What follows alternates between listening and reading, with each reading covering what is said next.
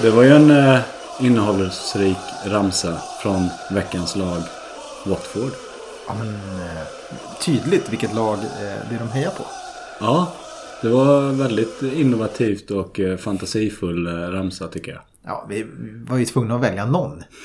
Ja, så, så vi gick på Watford, Watford, Watford, Watford, Watford, ja, et cetera. Men lite mer svung när de sjunger supporterna. Så är det. Förra veckan pratade vi om Burnley och jag var lite imponerad av deras hundrafyrtio år liksom. De var så gamla. Och så nu är det Watford, de är hundrafyrtioett år. Ja, där blir man snuvad igen då, Burnley. Jag tror jag tänkte att, ja, precis, den eviga tvåan.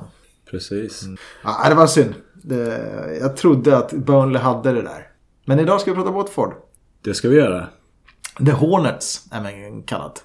Även kallat The Golden Boys. Yellow Army och... The Orns. Men jag tänker mig att det man säger idag är The Hornets. Det är väl det som är i dagligdags smeknamn på... Ja, men det känner jag igen lite. Ja, ja. Jag brukar prata om det. Uh, inga direkta... titlar att rapportera. Nej, det var ganska skralt där, va? Nu var det F A-cupen och eh, i final nittonhundraåttiofyra och tjugonitton. Precis. Men ingen det... vinst.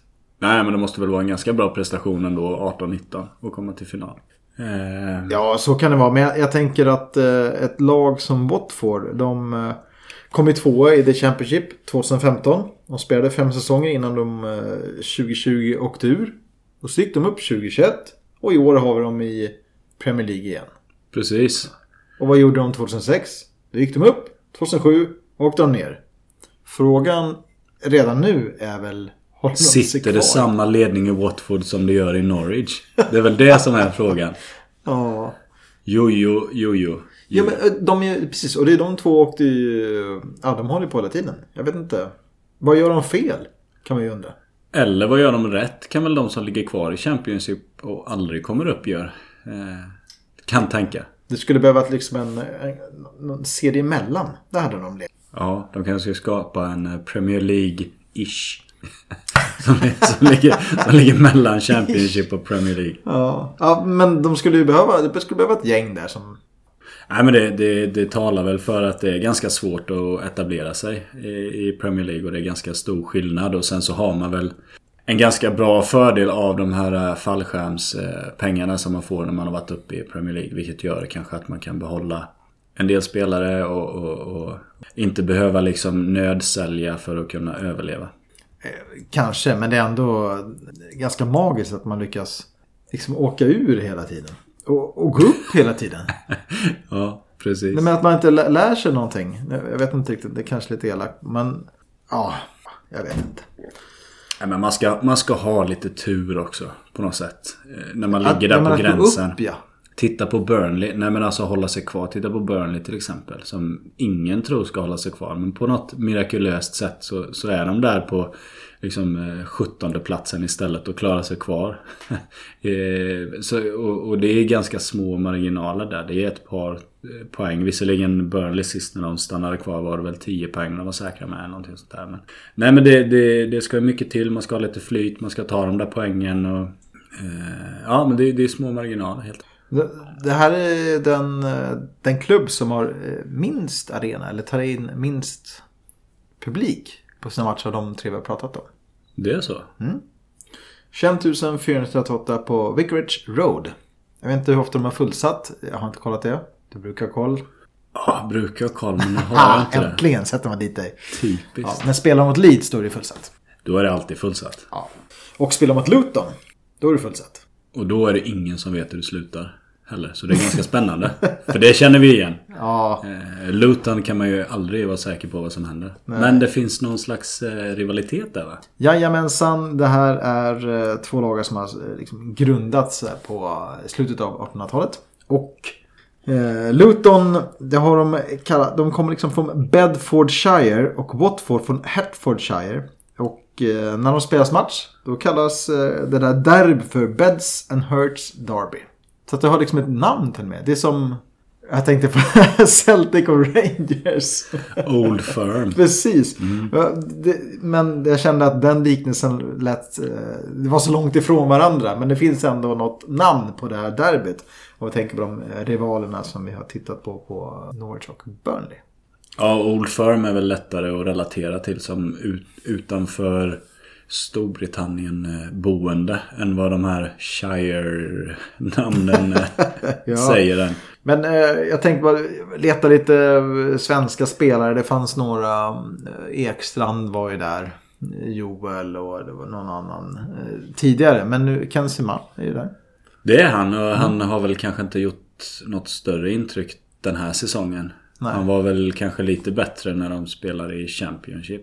Eh, och precis när han kom dit tror jag att de gjorde ju en säsong i Premier League också. Där han eh, gjorde lite mer intryck. Nu har det varit lite, lite dåligt. Men sen har man väl också en målvakt. Har haft i alla fall. Ute på lån kanske. Ja. Ja, Pontus Dahlberg. Han är ju nu i Gillingham. Men han är ju på lån då från Watford. Ja. Han kommer från eh, Göteborg där han har spelat. Och får se om han kan komma tillbaka och göra något vettigt i Watford. Tveksamt, men eh, det är en målvakt till. Mycket målvakter. En annan målvakt som har spelat i Watford är ju David James. Hyfsat eh, känd engelsk målvakt, va? Ja, han var ju med i landslaget eh, bra länge. Mm. Eh, en annan sådär som jag tänkte på som har väl, vet, han har väl avslutat sin karriär nu, tror jag, va? I Ashley Young, en känd landslagsspelare. Ja, men det var han eh, ytterbacken, va? Mm, som precis. Också gjorde en sejour utanför England som faktiskt har hört till ovanligheterna att eh, engelska spelare rör sig utanför England.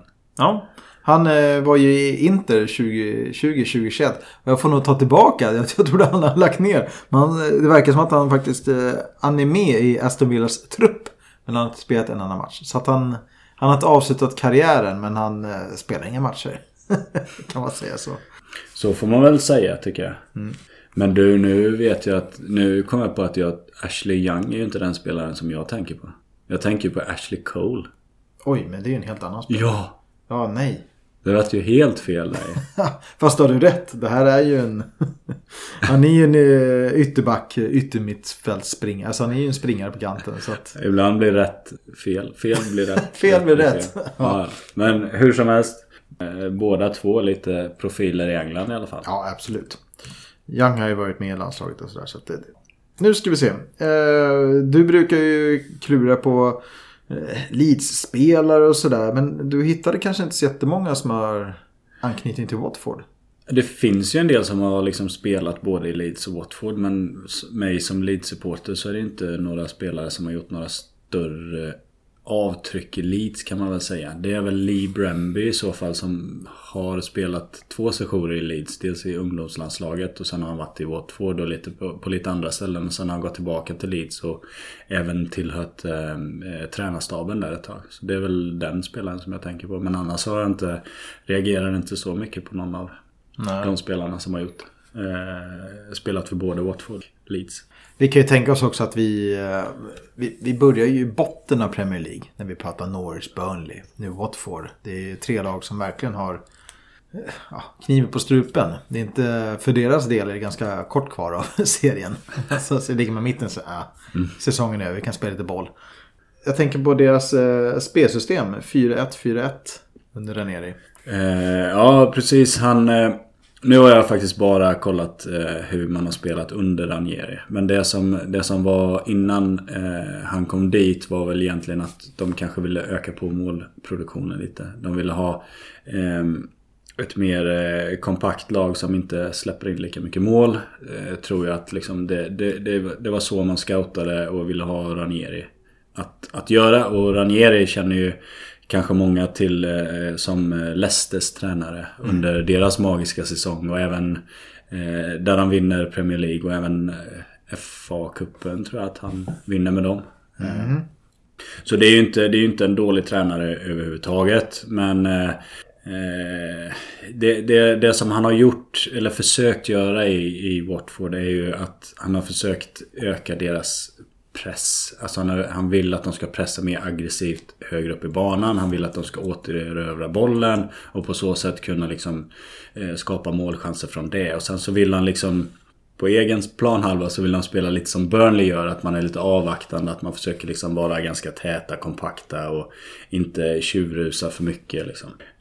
Och resultatet som, som han har gjort med Watford är att han har ökat målproduktionen marginellt. Han har även liksom ökat de här pressing actions eh, något också. Men tyvärr så har jag inte riktigt lyckats täppa till sållet som faktiskt Watford är. Nej, och då tänkte de så här: nej, du, hejdå. De vill inte ha kvar han, och då tar vi in en, en lite äldre, rutinerad herre.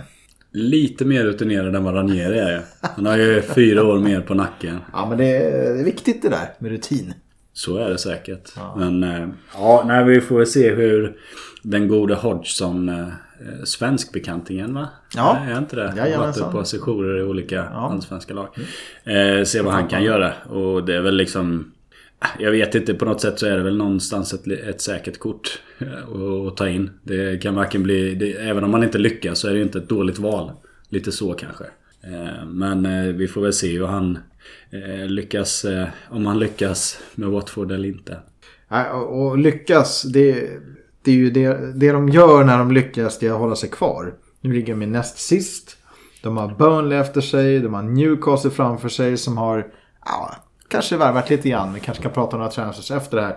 Men, och så har de Norwich. Men det är ju tajt där nere på de fyra lagen. Men det kommer vara oerhört spännande, tror jag. Jag tror det kommer vara hela vägen in. Ja, ja. För de här lagen kommer vinna väldigt sporadiskt. Så att, eh, helskotta. Norwich tog en poäng. Ah, men, då måste vi ta i lite extra för att klara det där. Men vi behöver inte vänta så jättelänge på en intressant match i bottenstriden. Nej, redan på lördag möter Watford Burnley och ja, herregud, blir det kryss, ja, då är ju båda jätte, jätte nere. Blir det någon som vinner, ja, då är båda jätte, jätte nere fortfarande. Och vad, och vad kan vi förvänta oss för match då, om man tänker statistiskt? Vi kan titta lite, vi har ju gått igenom lite om Burnley och lite om Watford, och då kan man ju tänka sig att det här, det är två lag som i stort sett inte har bollen. Nej, jag tänker att de står på varsin plan här och har dunk. Dunk, bara sparkar över. Spelar nej, men det är tur, nej, men det är tur, men sluta då, anfall då. Vi är bra på försvara, vi är med. Ja. Ja, nej, det där, jag tror att det kommer bli defensivt, fult, långbollar. Ängslighetskrysset mm. kanske. sju sju. sju sju. Jag tänkte närmare noll noll, men sju sju hade varit fantastiskt att ja. se på. Ja, nej, det, försvar är ju deras, det är ju deras starka sida, tänkte jag säga. Så tittar man på hur, hur många mål Watford har släppt in i år, och det är fyrtio stycken. Tittar man hur många Burnley har släppt in, det är bara tjugosju. Så att jag menar, ja, det är en skillnad. Nu såg du lite förvånad ut över dessa tjugosju insläppta bara på arton matcher. Men de har bara minus elva där nere. Det är Leeds som minus sexton. Släppt in fyrtio mål. Så att precis. Burnley är tajta bakåt och usla framåt. sexton mål bara. Men vilket... var det inte det vi pratade om lite förra veckan när vi tog upp Burnley, att de släppte in ganska få mål för att vara ett bottenlag? Ja, det var väl lite det vi och det är ju det de är bra på. Problemet är att de skulle behöva någon typ så här eh, anfallare som gör mål också. Exakt. Ja. Och Watford är väl lite åt andra hållet i den balansen, att de gör lite fler mål men de släpper in oerhört många mål istället. Ja, precis. Och sen om vi ska jämföra Leeds där, att de gör otroligt många mål och släpper in otroligt många mål. Jag skulle inte säga ja, att de gör den här otroligt många mål. Ska inte den här säga. säsongen kanske, men ja. förra säsongen var det Leeds. Ja, men så är det. De har ju ändå gjort hälften av målen Chelsea har gjort. Leeds, det är ju bra. Om vi nu ska prata Leeds. Men det gör vi inte, utan nu pratar vi Watford. De har gjort lika många mål som Leeds. Men, nej, men det blir en, jag ska inte säga att det är en toppenmatch, men det blir en intressant match att titta på på lördag. Absolut, det tycker mm. jag. Mm.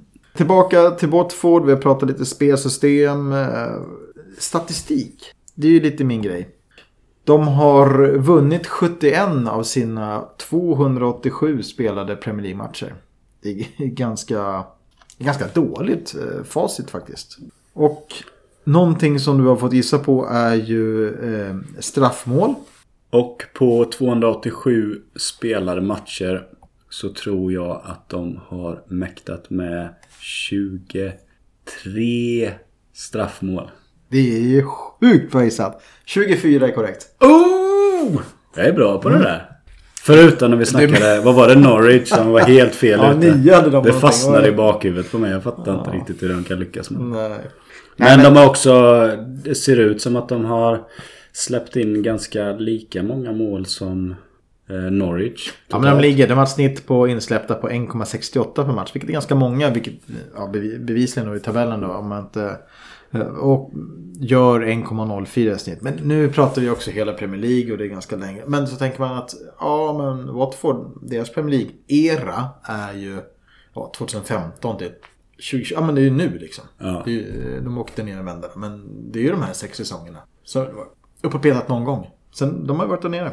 Men sen får man titta, om man tittar på clean sheets. femtioåtta stycken. Det ja. måste väl vara ganska imponerande med tanke på att hittills i år så har man mäktat med hur många då? Ja, inte en enda tror jag. Nej, exakt. Men kollar vi Norwich, de hade sjuttiofem och vi har Burnley som hade sjuttiotre, så att jag vet inte riktigt. Men hur, hur går det att jämföra matcher spelare där också så att det blir jämförbart? Ja, det går det ju. Burnley hade tvåhundraåttiofyra matcher. Det är ju väldigt jämförbart. Ja, det är det ju absolut. Mm. Så då har de inte så imponerande femtioåtta kanske. Nej, det ska jag inte säga. Det är du som tycker det var imponerande. Däremot så är det ju hundra matcher plus på Norwich som har trehundrasjuttiofem. Så ja, de däremot är kanske den statistiken. Så de lägger väl sig i, i mitten där någonstans då i alla fall. Ja, de här tre bottengängen. Precis. Ja, nej, men så är det. Och ju, ju fler lag som vi pratar om, ju mer statistik kan vi också jämföra. Vi skulle kunna prata lite mer om när vi kommer in kanske sju åtta lag så kan vi börja backa och kolla hur ser det ut mellan lagen.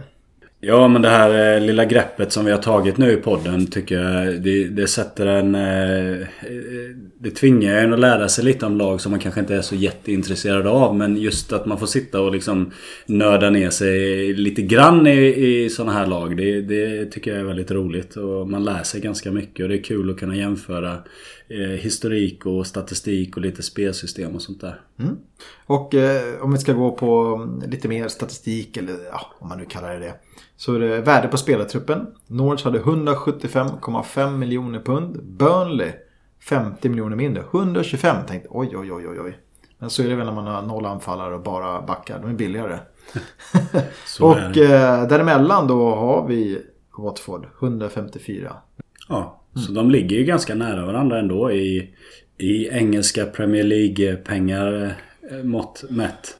Ja, tittar man i tabellen, Burnley eh, minst spelartruppvärde, sist Watford etthundrafemtiofyra miljoner då, näst sist och så har vi Norwich då som ligger på sjuttonde plats, det var Newcastle däremellan som är för övrigt det laget vi kommer att prata om nästa vecka. Spännande. Ja, de har ju och där har väl, men där kommer vi väl komma prata lite om med, med transferfönstret här efter vi är klara med Watford tror jag. Mm. Då behöver vi kanske avhandla lite. Ja, nu D-Day har ju varit. Precis. Ja, då kör vi D-Day. Ja, men vi gör det. Och kanske ska ta och börja med hur såg det ut för Newcastle? Vi har ju pratat ganska mycket, eller det har ju hänt mycket kring Newcastle. De har fått en ny ägare, de har helt plötsligt blivit den rikaste klubben i hela världen.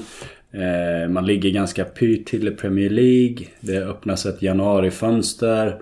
Man förväntas liksom köpa sig ett förnyat kontrakt på något sätt. Och vad hände i januari? Får man leta lite där? Vänta då. Och du pratar ju bara Villa. Eller nej, förlåt, alltså Newcastle, vad det är. Har man tagit in några profiler? Har man spenderat rätt? Har man gjort så att man har säkrat ett kontrakt för nästa säsong? Vad tror du? Ja, men det tror jag. Man har ju Chris Wood, noll mål än så länge. Eh, Trippier har man ju tryckt in i truppen. Eh, ja, bara de två spelarna borde göra att laget tar en två, tre, fyra placeringar där nere i botten. Det tycker jag. Och de kom ju in ganska tidigt ändå i...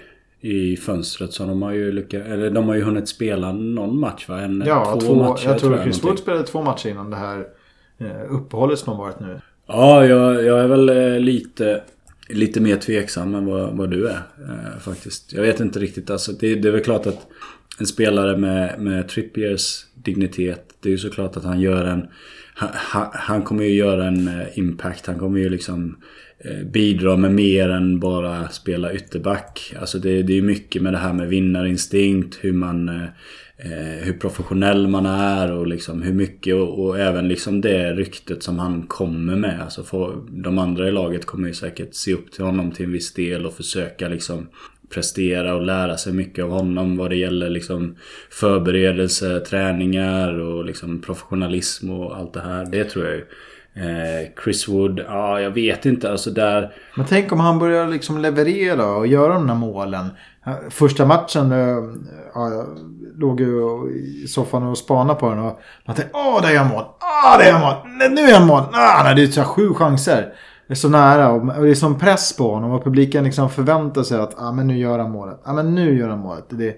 Ja men lite ja. Så var det första matchen var det ju så. Mm. Men sen eh, jag tittade lite extra på honom när, när de spelade mot Leeds också. Och, men då var han ganska osynlig tycker jag. Alltså han hade ju några chanser. Det hade han ju såklart för att alla lag har ju chanser mot Leeds. De, de, det är väl en av deras eh, största svagheter att släppa till målchanser mot sig. Men eh, jag tycker det var ju aldrig riktigt superfarligt med honom där. Men eh, sen tror jag att han alltså det alltså en, en spelare som Chris Wood helt plötsligt säljs han för jag vet inte de de betalade utköpsklausulen eh, där så det var väl jag vet inte vad det var tjugonio miljoner pund eller någonting sånt där. Och jag menar den pressen, Mycket. den pressen helt plötsligt så ska han vara alltså från att vara eh, liksom en eh, en dussinspelare på något sätt. Och så helt plötsligt så köps han in som en stjärna massvis med förväntningar. Hur axlar man det liksom? Jag tror att det var bra att han fick två matcher för, jag tänker för Newcastle. Jag tror att det var bra att han fick två matcher. Han fick pröva på, han fick pröva en hemma, en borta. Och så var det den här pausen. Han får träna med lag, så hej, tjena. Dra ner pulsen, du vet den här. Man är på gång, man ska göra match, jag ska prestera. Ja men det kunde ju vi, alltså då får man liksom in i truppen, in i klubben, vara med på anläggningen, känna igen sig, ja men du vet, bli använda, peppa laget, använda rutinen. Jag tror att, ja, mycket mer värt att man har de där dagarna eller matcherna innan eh, transferfönstret är stängt och de här sista minutenvärvningarna blir gjorda. Jag tror att ja, de är mer värda än vad du tror, tror jag. Jo men jag tänker väl att, eh, ja men har man köpt in någon stjärna? Det kan man ju fråga sig. En stjärna, någon som kan liksom... Ja, men det har man ju gjort i Kieran Trippier. Det, det har man ju gjort. Har man liksom köpt in någon som kan göra mål? Ja, men Chris Wood. Visst, han är en pålitlig målskytt. Har man eh, köpt in... Alltså, vad, vad, vad finns det mer där liksom? I kvalitet. Ja, men man har lånat in eh, Matt Target från Aston Villa. Sen har man köpt Dan Burn från Brighton. Jag vet inte riktigt liksom att... Det, det, är, väl in, det är väl inga namn som egentligen klingar i... klingar så stort i, i för mig i och för sig men, men ja. Nej men jag tänker att man får gå eh, man får tänka sig på vart är de idag eh, var kom Chris Wood ifrån från Burnley ja vilka har de konkurrenter där nere Burnley ja exakt så att man kan tänka sig att även man sårar ju Burnley lite grann också. Det gör man kanske men eh, om vi har pratat färdigt om Newcastle så kan vi väl eh... titta vad Burnley gjorde för att ersätta förlusten av Chris Wood. Och då köper man ju in eh, världens tyngsta centertank i eh, Weghorst från eh, Wolfsburg. Ja. Som är en eh, otroligt tung eh, klassisk nia. Mm. Och han är väl kanske eh, Woods level up. Där är ju också en sån här riktig målgaranti. Eh, och passar väl... Eh, som handsken i Burnleys eh, spelsystem. Det tror jag. I, får i man en eh, straff, tänkte jag. Får man en hörna, eh, frispark, allt kommer ju bara riktas mot honom. Det, eh, men det är det man behöver. Det är det jag menar. Man behöver typ en Peter Crouch där framme som då inte är en tank som den här killen. Men, men det är långt att... som man kan nicka in dem där. För att de behöver bara, fasta situationer är, ja det är ju liv eller död för dem. Det är det de behöver ha. Ja, absolut. Och nu, nu är de här två veckors uppehåll som många av lagen har så tror jag att Sean Dyche sitter och tittar på Klopps uppställningar på hörnorna när man screenar bort folk så att Van Dijk kan gå in och nicka in. Det är de ju hur, hur grymma som helst på. Mm. Så där tror jag att de sitter och gnuggar lite och försöker få till några schyssta varianter för att friställa Weghorst vid hörnor. Det kan jag garantera. Och på tal om Liverpool, hur gick januarifönstret för ditt kära Liverpool? Jag skulle säga att det gick bra och kaotiskt dåligt. De värvade ju en riktig pärla, Luis Diaz från Porto. Mm. Så att, ja, det, där, det var bra. Det var riktigt bra. Man blev blev av, tänkte jag säga, bröt man inte. Men man lånat ut ganska många spel som Nat Phillips och Neko Williams som ändå spelat i A-laget ganska mycket. Men det behövde man göra också för att bli av med ett spelare i truppen som ändå inte kommer få speltid nu. Nej, men de namnen du sa nu gjorde väl sitt när skadeläget var som värst. Ja, de var jätteduktiga. De presterade, de fick sina A-lagsmatcher, vilket gör också att man kan låna ut dem och kanske bara med till löner eller sådär. Men de försökte också få just Fabio Carvalho från Fulham, nitton bast, en riktig stjärna, och fem miljoner på bordet. Fulham inte nöjda, åtta miljoner på bordet. Fulham är nöjda. Yes, då springer vi, jag ska skriva papper. Läkarundersökning tjugotre noll noll svensk tid ska sägas, för så stängde ju noll ett noll noll då mm. svensk tid. uh, Fixa papperna. Nej, där, där var det slut. De hann inte De hann inte fixa klart affären, vilket är ju sorgligt. Men tanken var att Liverpool skulle köpa honom och låna tillbaka honom till Fulham. Han får spela säsongen ut. Det var planen. Men nu får vi se om, om det blir en deal i sommar. Eller om det är så att en annan klubb kommer in och bara köper honom. Ja, men det är mycket möjligt. Och det, där man, det är det som är så lurigt med deadline day och, och liksom att man skjuter allt i sista sekunden. Sen kan man ju tänka liksom att ja, men det är klart att man, man gör det för att dels spelaren sitter och avvaktar om man kan få något bättre någonstans. Och liksom allting ska ju vänta till sista sekunden och det måste liksom vara en stress. Så jag förstår ju att man väntar, väntar ett tag, men, men samtidigt alltså, när det är så där att man är så nära en affär och, och sen så faller det på målsnöret. Jag vet att eh, Leeds hade ju också en likadan situation med, med en spelare som spelar i Leeds nu, Daniel James. Han var ju på väg till Leeds innan han gick till United och det var ju exakt samma sak. Eh, och där var det ju liksom precis i slutstunden eh, där så fuckade ju eh, det laget han spelade i då. Nu kommer jag inte ihåg vad det var. Men de bara slutade svara i telefon. Ja, men.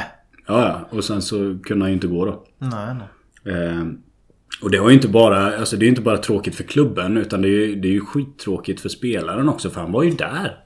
Välkomnades till klubben, de gjorde läkarundersökning och liksom de stod kramades och allting sådär, ja, vad roligt att du kommer hit, och så satt de liksom och tog foton när de skulle signera och allting sånt där, att de förberedde sånt för att liksom ha det klart så att allting, och sen bara nej, så fick man bara klappa dem på axeln och bara, ja, jag är ledsen, men eh, nästa gång kanske. Så, eh. Problemet här är ju att Carvalho blir ju free agent i sommar. ah. mm, så att eh, Liverpool ville göra var ju betala de här ja, åtta miljoner punden då för att säkra upp spelaren helt enkelt. Mm. Men uh, nu är det ju lite annat. Däremot så uh, läste jag att uh, Fulham är faktiskt skyldiga Liverpool åtta miljoner pund. Så att, det var väl en sån här tack, uh, vi skriver av skulden då, då och så får vi spelaren som ni kan få spela vidare med för att vi lånar utan till er. Så det har varit en sån här ja, bra grej för Fulham också tror jag, bara skriva av skulden. Men, mm. men uh, nog om Liverpool. Leeds. Ja, där eh, eh, händer det ju mycket men ingenting egentligen. Jag kan se en spelare in, eh, Mateo Josef Fernandes från Espanyol. Vem är det? Precis, det är en spelare som går in i U tjugotre-truppen. Så det är inte direkt en A-lagskille utan det, det, det var, var väl vad man mäktade med, och det var väl inte egentligen... Det är inte så förvånande egentligen att, att det inte blir någonting nu, utan det, det är väldigt återhållsamt när man värvar i, i Leeds, och det ska ju vara exakt den spelaren som man har tittat på. Och nu hade man ju en kille, en amerikan som spelar i Leipzig tror jag, som mm, man försökte okay. få hit nu redan i januari, men det föll, eh, så att man hoppas väl på att få in honom i sommar istället. Så...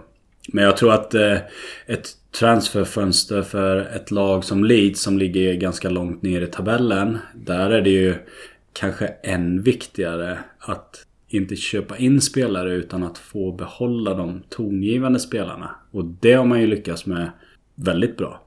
För det har ju varit väldigt många som har ryckt i Calvin Phillips till exempel och eh, Rafinha. Men där har man ju lyckats liksom mota alla bud och behålla de spelarna. Och det är ju faktiskt en bra prestation. Jo, men okay. man behöver kanske inte pengarna på det sättet. Och så länge man har, ja, alltså ett och ett halvt år kvar på kontraktet nu ska man säga då. Så kan man faktiskt sälja dem för bra pengar eh, i sommar. Och på så sätt förhoppningsvis då börja scouta. För det är klart de fått, och de måste ju fått bud på båda de spelare du nämner under liksom januarifönstret, men sagt nej, men alltså sluta nu. Vi vill behålla dem, annars så kommer vi åka ur. Men då kan man säga, hmm, vilka ska ersätta de här spelarna? Mm. För vilka pengar vi får? Vi får ah, sjuttio miljoner pund för någonting. Ja, ah, men vad ska vi ersätta med? Mm, kan vi hitta någon för fyrahundra miljoner pund för att finna exempelvis? Mm. Och så kan man söka. Så var det plus på grejen. Det precis, det är så man ska tänka. Och där kan man ju, man kan ju resonera lite olika där. Då, då kan man ju tänka att man tar in någon redan i januari som är tänkt att ersätta dem. Men sen, alltså liksom att, att man hinner spela in och sådär. Men, eh, men eh, hur som helst så tror jag att ändå det är bättre att släppa en spelare i sommar. För då har man en hel säsong på sig och liksom tweaka och fixa och, och liksom få till någonting. Eh, nu när man kommer i januari så har man inte så lång tid på sig. Och ligger man py till så vill man ju inte förlora de tongivna spelarna. Så det, tror jag, det tycker jag liksom att eh, Leeds lyckades bra. Och det säger jag med erfarenheten av att det brukar inte vara så. Utan det brukar trilla in ett januarifönster och så bara putsväcka alla spelare. Ah. Så har det ju varit många gånger tidigare. Men nu har man ju ändå hittat den där eh, filosofin att vi ska behålla de bra spelarna. Vi ska inte släppa dem. Men de vågar väl hålla i dem då? De har väl kanske fått tillräckligt mycket pengar från, alltså när man tar klivet till Premier League. Så man, ja, fast de här spelarna behöver vi. Vi kan betala deras löner. Och så kör vi på. Precis, och det, det är ju faktiskt en styrka i sig. Men eh, nog kanske om Liverpool och Leeds. Fanns det några andra eh, lite nämnvärda transfers under januari? Ja, men man, man kan ju tänka sig Aston Villa. Jag menar, Robin Olsen får man ju inte glömma. eh, Han kommer ju då, troligtvis för andra keeper, tredje keeper någonstans. Han kommer inte få spela, tror jag. För de förlängde även med sin första målet med så här sju års kontrakt. Ja, men väldigt lång tid. Så det känns så här, Olsen, yay! Ja, okej, okay, skitigt. Men eh, kanske lite mer uppmärksammat i Felipe Coutinho från Barcelona som har lånat in nu. Ja, just det. Mm. Det får man inte glömma bort. Och sen så får man Christian Eriksen i Brentford. Det är ju lite sådär... Lite av en vad... gambling. Ja, men fan vad... Fan. Ja, too soon tänkte jag säga, men det har gått lite tid. Men det är så här, det första man ser var, fan vad nice. Han, han får spela fotboll igen. Och den andra tanken är, åh nej, läskigt. Jag kan inte se på en enda av Brentfords matcher längre. Man vill, nej, inte, man vill liksom inte uppleva det igen. Och man vet ju att han, han om någon borde ju inte drabbas. För han har ju pacemaker och allt annat. Mm. Men, så att det kan ju vara alla andra spelare. Men man blir ändå lite nojig. Ja, men det är väl klart. Sen, sen när det har gått fem, sex matcher så är det ingen som tänker på det där längre. Utan jag tror att det, då, då blir det någon slags... Då, då, då lägger det sig, tror jag. Bara han kan få bevisa att det funkar så tror jag att det liksom lägger sig. Mm.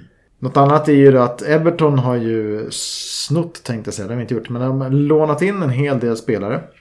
Bland annat eh, Van de Beek från United. Så de, de, och Dele Alli från Tottenham har de ju köpt. Så att eh, jag tror att Everton har insett att Free Falling med Tom Petty, den låten från, den, den kan vi inte spela längre på anläggning, anläggningen för att det, då, då blir spelarna ledsna. Så de, ja, Gazzi också från Villa. Jag menar, de har ju stärkt. Everton är en av få klubbar som har tryckt in spelare i truppen mer än vad man har tryckt ut, lånat eller sålt. Precis, och det är väl ett tecken på att man är lite halvdesperata här och, och vi, de värvar en Dele Alli som egentligen inte har presterat speciellt bra på ganska länge egentligen. Ja, jag håller med dig. I Spurs. Mm. Så att det, det är också lite av en chansningsvärvning och sen vet jag inte, jag, jag har inte detaljerna hur mycket han köptes för eller liksom vad han har för lön och sådär. Samtidigt så kan det vara bra för en spelare som inte presterar att byta miljö och kanske liksom, vi såg ju på till exempel Lingard som var helt i frysboxen i Manchester United, så kom han till West Ham var det va? Som, mm. Och så gjorde han hur bra som helst och lyfte hela laget och, och liksom sådär. Så det är klart att miljöombyte kan göra otroligt mycket, men nej, men det ser man väl lite att, att det finns en liten desperation i Everton, för de tycker ju inte att de ligger där de ska ligga utan de, de blir ju upp. De har varit i toppen ganska länge. Topp åtta har de varit ganska länge nu. Men skit Everton, det är ju ett riktigt skitlag, säger jag som Liverpool-supporter. Roligaste värvningen i hela januarifönstret, tänker Premier League, Tottenham, Dejan Kulusevski. Åh, oh, vad spännande att oh. få ett nytt svenskt ansikte i ja, men Premier League. Titta, och en som liksom, liksom hög nivå klassspelare. Ja, ah, ah, roligt. Ja, det kommer att bli kul att se hur, hur Spurs ska spela in honom, var han ska spela någonstans. Ja, ah, det blir riktigt kul att följa. Nu, ah. bara han är dålig mot Liverpool så fan var hur bra som helst. Precis, det är, lite, det är den där lilla grejen också att man, ja men jag önskar dig all lycka till förutom i den här matchen. Ja. Jo men du vet hur det är. Och sen så är det ju landslagssamling i mitten av mars va? När de ska spela semifinal och final för att ta sig till V M i Qatar. Ja, exakt. Så att man vill ju att det ska gå bra för honom när han kommer till Tottenham börjar spotta in massa mål hit och dit. Ja, men det hoppas man ju lite. Mm. Nu, övergång hit, övergång dit, en övergång till tipset. F A-cupen. Oh, vad roligt. Vi kör. Ja. Då har vi då bottenmötet, match nummer ett, Burnley mot Watford som vi pratar om. Premier League, den enda på kupongen, sen F A-cupen.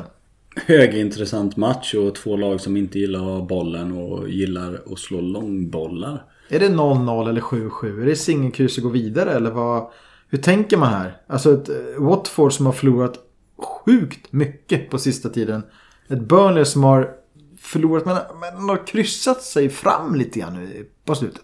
Burnley är ju stabilitet på så sätt att man har samma tränare, man har samma spelsystem och man har fått in den här eh, centertanken i Weghorst, Weghorst. Eh, Sen så har vi ett lite skakigare Watford som har gett upp Ranieri. Vi har fått in en lite mer rutinerad tränare i Roy Hodgson som är det första matchen han gör vid rodret.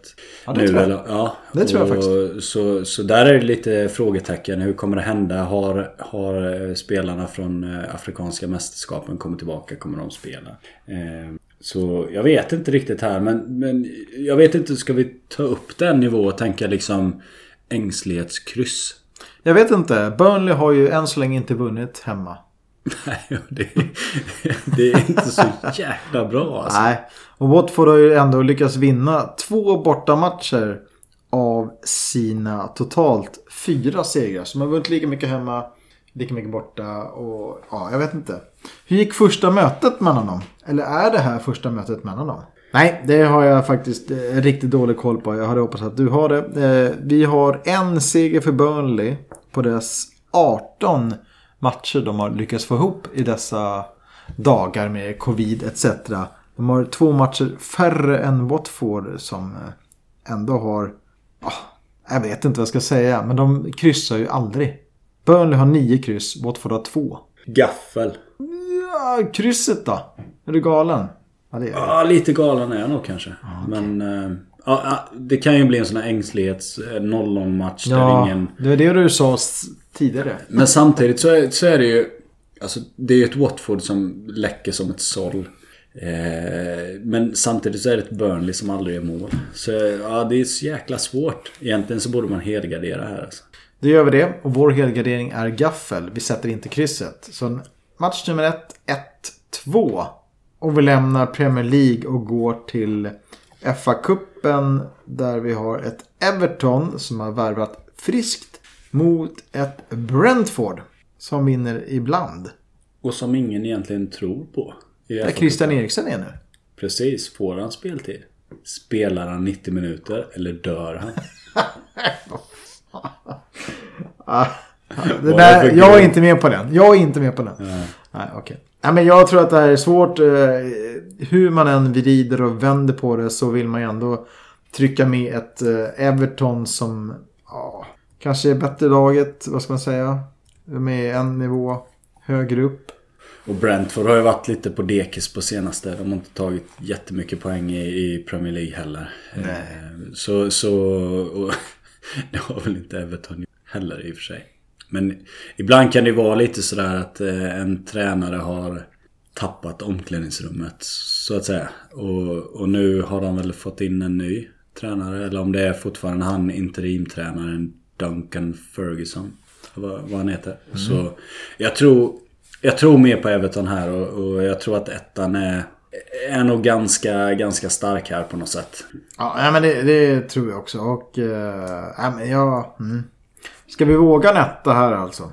Jag, jag tror att det här är faktiskt en... Eh, jag tror att det är en lite skräll. Om, om man rider på den teorin som jag har, att, att eh, Benitez var liksom Alltså hans bäst före datum har gått ut för länge sedan. Det är liksom ingen som tror på han längre. Det är ingen som tror på hans spelsystem. Och så kommer det in en ny manager. Och då kan det verkligen bli den här nytändningen. Sen har man värvat ganska friskt. Många jag spelare blir lite osäkra. Värvningarna som gör att man kanske tror mer på Everton. Så tränarbytet, ja okej då. Men... Jo, men samtidigt så alltså, hela gruppdynamiken försvinner ju liksom. Man måste, alla måste hitta sina nya roller. Man måste kämpa lite extra. Så att jag tror att den här tränareffekten kommer nog bli ganska stark i Everton. Och jag tror att ettan är ganska säker. Vi kör en etta, match två.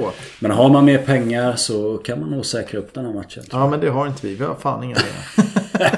Det har vi fan inte. Nej, sextiofyra rader. Det är match nummer tre. Kulusevich, Tottenham mot Brighton. Tror vi på en succé här för Svennebananen? Tror eller hoppas.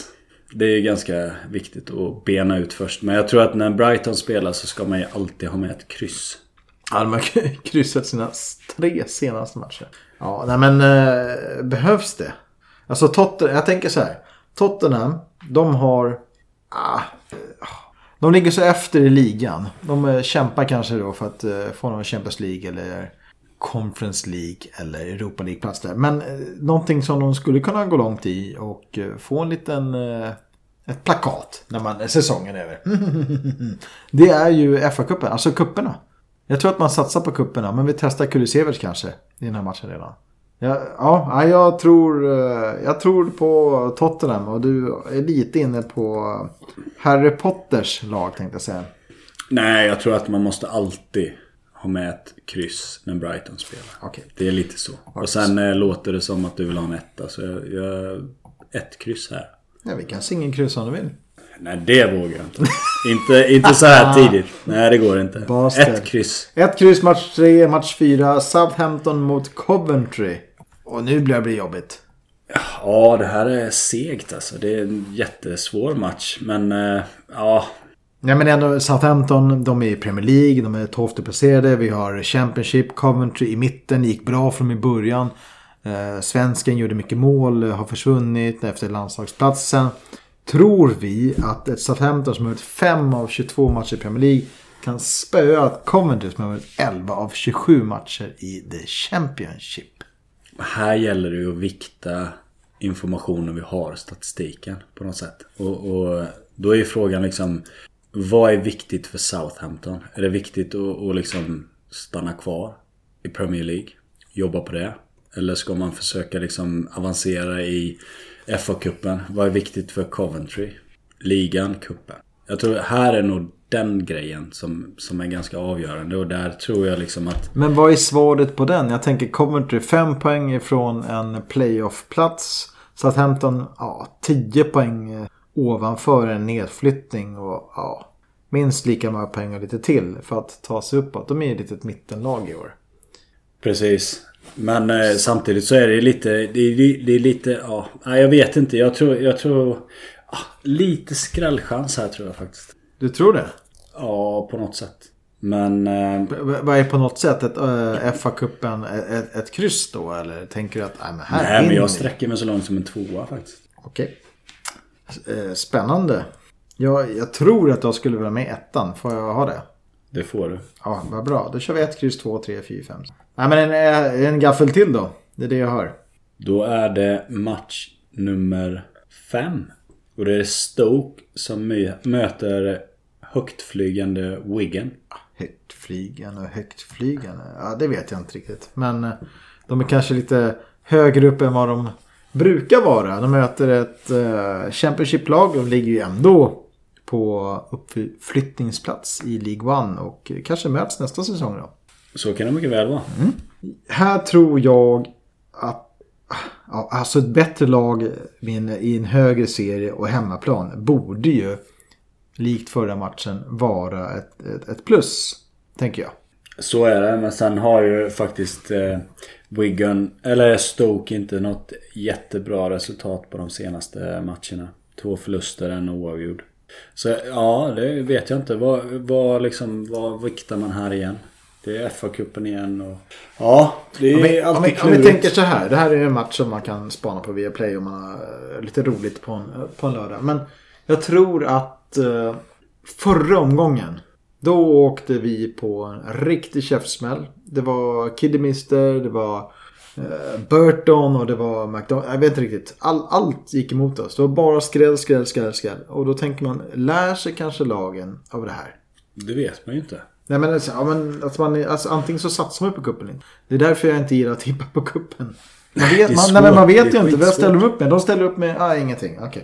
Men nu när fönstret har varit så alla vill ju ut med nyförvärven oavsett vilken nivå de spelar på. Vi pratar väldigt mycket om Premier Leagues värvningar. Championship, nada. League One.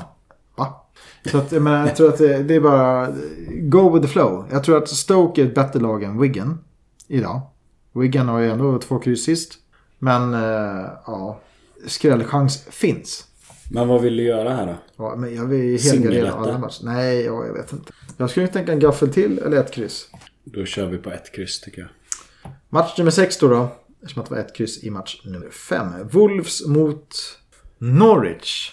Här tror jag här tror jag mer på en säker etta faktiskt. Jag tänker hemmalaget, två Premier League-lag men eh, Wolves är tyckelstarka. Ja, men jag tror att det, det finns en en bredare trupp att välja mellan. Här kan man ställa upp kanske med, man kan vila några spelare samtidigt. Norwich eh, alltså det de måste fokusera på det är ju att stanna kvar i Premier League. Det är liksom, det är därför Dean Smith är där. Han ska hålla dem kvar. Det är därför de har gjort förändringarna. Nu vill de inte göra om samma misstag i ligan. Jag tror att F A-cupen, nej, vi, vi skiter i det. Vi släpper ska... in Pukki så får han spela. Det är nej, men jag tänker det att alltså, det spelar ingen roll. Lufta de som inte spelar normalt sett och, och liksom fokusera på ligan. Jag tror att det, det är lite, lite sådär att en manager som kommer in och så, för det är, det är ju inte raketvetenskap att han är ju där för att behålla dem kvar i Premier League. Så jag tror att förlorar de nu och åker ur F A-cupen så tror jag inte han personligen är ju inte besviken över det. Jag tror att det känns ganska skönt och men, bara ha en sak att fokusera på. Så därför så tror jag att det är en etta här. Men då ska vi kanske hålla oss till en singeletta på Wolves. Alltså de har ju fyra raka segrar. Om vi räknar in då segern i F A-cupen just mot Sheffield. Sheffield-lag. Vill notera. Men etta match sex och sen har vi en riktig luring ska jag säga. Match nummer sju, Huddersfield mot Barnsley. Ett Barnsley som ja, usch, ligger ju skrämmande långt ner i The Championship och Huddersfield är väl ett eh, mittenlag va? Om jag inte missminner mig. Det är de inte, de är i toppen, förlåt. De är på playoff-plats. Men Barnsley är ju ohjälpligt sist så att eh, här skulle jag vilja ha en etta. Ja, jag tror det. Det är nog en ganska säker etta faktiskt. Ganska säker? Betyder det ett kryss eller? Nej, men jag tror att det är en etta här. Jag ja, tror att eh, eh, Poja Asbaghi sitter nog ganska löst i, eh, som, som manager för Barnsley. Och, eh, jag tror att eh, det kommer bli svårt för dem att prestera någonting mot liksom ett Huddersfield som ja. ändå presterar ganska högt. Mm. Eh, Och jag tror till och med de har råd att vila några spelare och ändå liksom gå vidare. Bra, då är vi eniga. Etta. Nästa match, Peterborough Queen's Park Rangers. Match nummer åtta ska väl sägas. Där tror jag att Queen's Park Rangers är för bra mot ett Peterborough som oftast förlorar, sticker upp bland. Men då är det det om Queen's Park Rangers nu som har en fjärde plats i The Championship. Har två poäng upp och en match mindre till att passera Blackburn på en andra plats i ligan. Ja, om det är det de satsar på att ta klivet upp i Premier League, ja, då kanske man bidrar lite spelare här. Och det kan man vara lite orolig för. Det tror jag, och det är väl det som skulle kunna sätta käpparna i hjulet för Queen's Park Rangers. Men, ja, men det skulle vara skitkul att se Queen's Park Rangers i Premier League igen. Ah, Sen kan jag inte riktigt sätta fingret på varför jag skulle vilja ha upp dem. Jag vet inte vad det är. Deras fantastiska tröjor som är vitblårandiga. Kan vara. Namnet. Ja. Man tänker nästan Q P R. På, ja. Det ligger bra i munnen på något sätt. Ja, men det, det, det är väl så Q P R. Kanske. Men, ja, jag, jag tror att... Äh, ja, men är man sansad och lite logiskt så ska det ju vara en tvåa här. Och kanske till och med en spik. Men...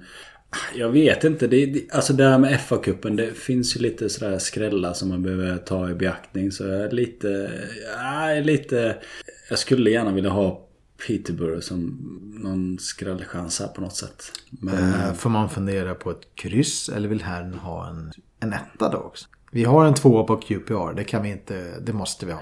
Nej, jag, Den jag, kan du inte förhandla bort. Jag tänker gaffel. Jag tänker gaffel. Ja, okay. Och då går vi in på match nummer nio som är Cambridge United mot våran antagonist, kan man säga så? Luton. I tipsvärlden så är det vår antagonist. Men nu tänker jag så här. Oh, Luton spelar i The Championship. Nionde placerad. Ah. Cambridge, League One, tretton placerade. Ah. Men Cambridge, hemmaplan, F A-cupen. Vilka slog man ut? Newcastle. Exakt. Så man slår inte ut vad som helst, utan man slår ut Newcastle på bortaplan. Det kommer, De vara, det kommer vara fest till den här matchen, kan jag säga. Och det kommer vara ett otroligt taggat Cambridge United som ändå måste skatta sig lyckliga och få Luton. Ja, men det är ju ändå en ganska lätt lottning. Ja, men det är en bra lottning. Ja. Och alla chanser till skräll. Så ja, ja men det, ja, men det ska till en gardering här, tycker jag. Ja. Jag gillar ju framgångshager också. Ah, men det ska jag också vara med i. Ja, det gäller ju att hitta dem där, så att, eh, jag vet inte fan. Är det, är det gaffel-V M nu? Nej, jag är lite sugen på ett kryss här faktiskt. Och bara skita i Luton. Ja. Alltså, mm, Luton har ju ganska bra rekord i Championship på sistone. Därför man lyft lite grann. Där vet jag tänker. Men ja. Nej men okej, okay. Jag tar det. Ett kryss. Jag, det blir vår skräll i sådana fall. Och det är vår sista gardering, så tio, elva, tolv, tretton. Blir singeltecken. Ja. Ja, men man ska väl ha i beaktning här att vi sitter och försöker placera ut sex garderingar bara. Så är det så att man sitter på ett lite större system så kanske man ska tänka lite annorlunda än vad vi gör. Men eh, match nummer tio. Mm. Då har vi Blackpool mot Bristol City. Och då är vi tillbaka i The Championship och inte kuppen. Äntligen. Nu kanske de tävlar på riktigt. Och tänker man, då är det en lätt match. Fan vad skönt. Nej, då är det femton placerade Blackpool hemma mot sexton placerade Bristol City som inte man får någon koll på hur de agerar. Men Blackpool kommer ju från ett ganska bra resultat sist där man kryssade mot ett eh, Fulham som leder Championship. Mitrovic måste ju, ja, det måste bli till tå någonting. Ja, jag noll, vet inte vad noll. Som hände där riktigt. noll noll eller ett ett vart det, han ett, gjorde ett mål. Han gjorde ju mål och sen blev matchen avbruten, ja. avbruten mm. på grund av en eh, sjukdom i publiken eller vad det brukar vara. De måste vara jättesjuka i England. Det hände, det hela, hände tiden. hela tiden. Ja. Men ja, jag vet inte, det är ju, alltså Blackpool är ett lag som är ganska bra på kontringar. De försöker vara ganska kompakta i, i försvaret och sen så chans, chansspelar de lite på kontringar och sådär. Och jag vet inte hur det funkar mot ett Bristol, men ja, jag, jag sätter ju gärna en etta här faktiskt. Det tycker jag vi gör det. Blackpool är faktiskt ett hyfsat hemmalag. Medan ja, Bristol City ja, ligger ganska pyr till när det gäller borta statistiken. Så att, ja, det är helt okej att ta en singelet där. Och eh, vi har ju bara singeltecken kvar. Så att Blackpool it is. Match nummer elva. Hull mot Preston. Vi är Championship igen. Preston tretton placerade mot Hull arton. Och Hull, de åker lite hiss känns det som. Åh, oh, nu är vi när jag åker ut. Ja, ah, men nu är vi i mitten. Åh, oh, nu är vi när jag åker ut. Hur ska man tolka det? Svårtippat. Och nu sitter vi här med inga garderingar kvar, så nu måste ah, vi välja rätt kryss eller två. Så ja, det är lite klurigt här, men eh, jag är lite inne på det där beryktade singelkrysset här. Jag tror det är kanske på match nummer elva det händer. Jaha. Var... Hur tänker du? Här kändes det ändå som att... Oh. Här ska man ta Hall, tänkte jag. Men när du säger krysset så börjar jag analysera lite mer och tänka att... Alltså Halls tre raka segrar kanske betyder ingenting när Preston pressar ut kryss efter kryss efter kryss efter kryss. Så att det är singelkryss. Det, det funkar för mig. Då ordar vi inte mer om det utan går till Swansea mot Blackburn. Usch, här vill man ju helgardera. Alltså vad håller Blackburn på med? Det går så bra för dem och så går det så dåligt för dem. Ja. Man blir ju lite ledsen. Det blir man.